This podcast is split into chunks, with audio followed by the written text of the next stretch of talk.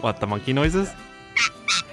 If the bartender had been there, I would have been like Coach Steve hanging out with him, being like, ah, so you're making drinks, huh? I, I like to make a drink, you know? yeah, I'd just be like, go away. Relax, you are amongst friends. Sort of just doing this, I guess, as the last minute thing. Are we gonna get into it? Get into it this time? Are we devoting this episode, Yeah, yeah, yeah. yeah. yeah. Well, everybody, to the Scopa podcast? there are lots of drinks. so what's everybody drinking on tonight? Drinking on the old classic cranberry vodka. I like, I like, I like beer. You know me.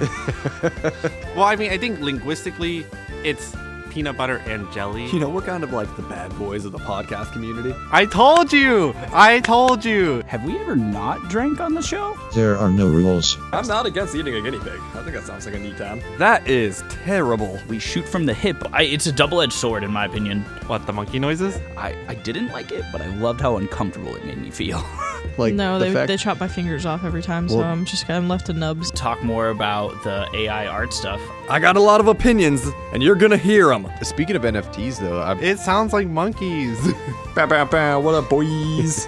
bring the chaos. but if it was already dead, then I could eat it. I can't prove any of this necessarily. I mean, it's not unfair of your lovely bride to assume it was me because I, I throw up. And uh, the fun thing about me though is I, I wouldn't call them necessarily clean. Was she?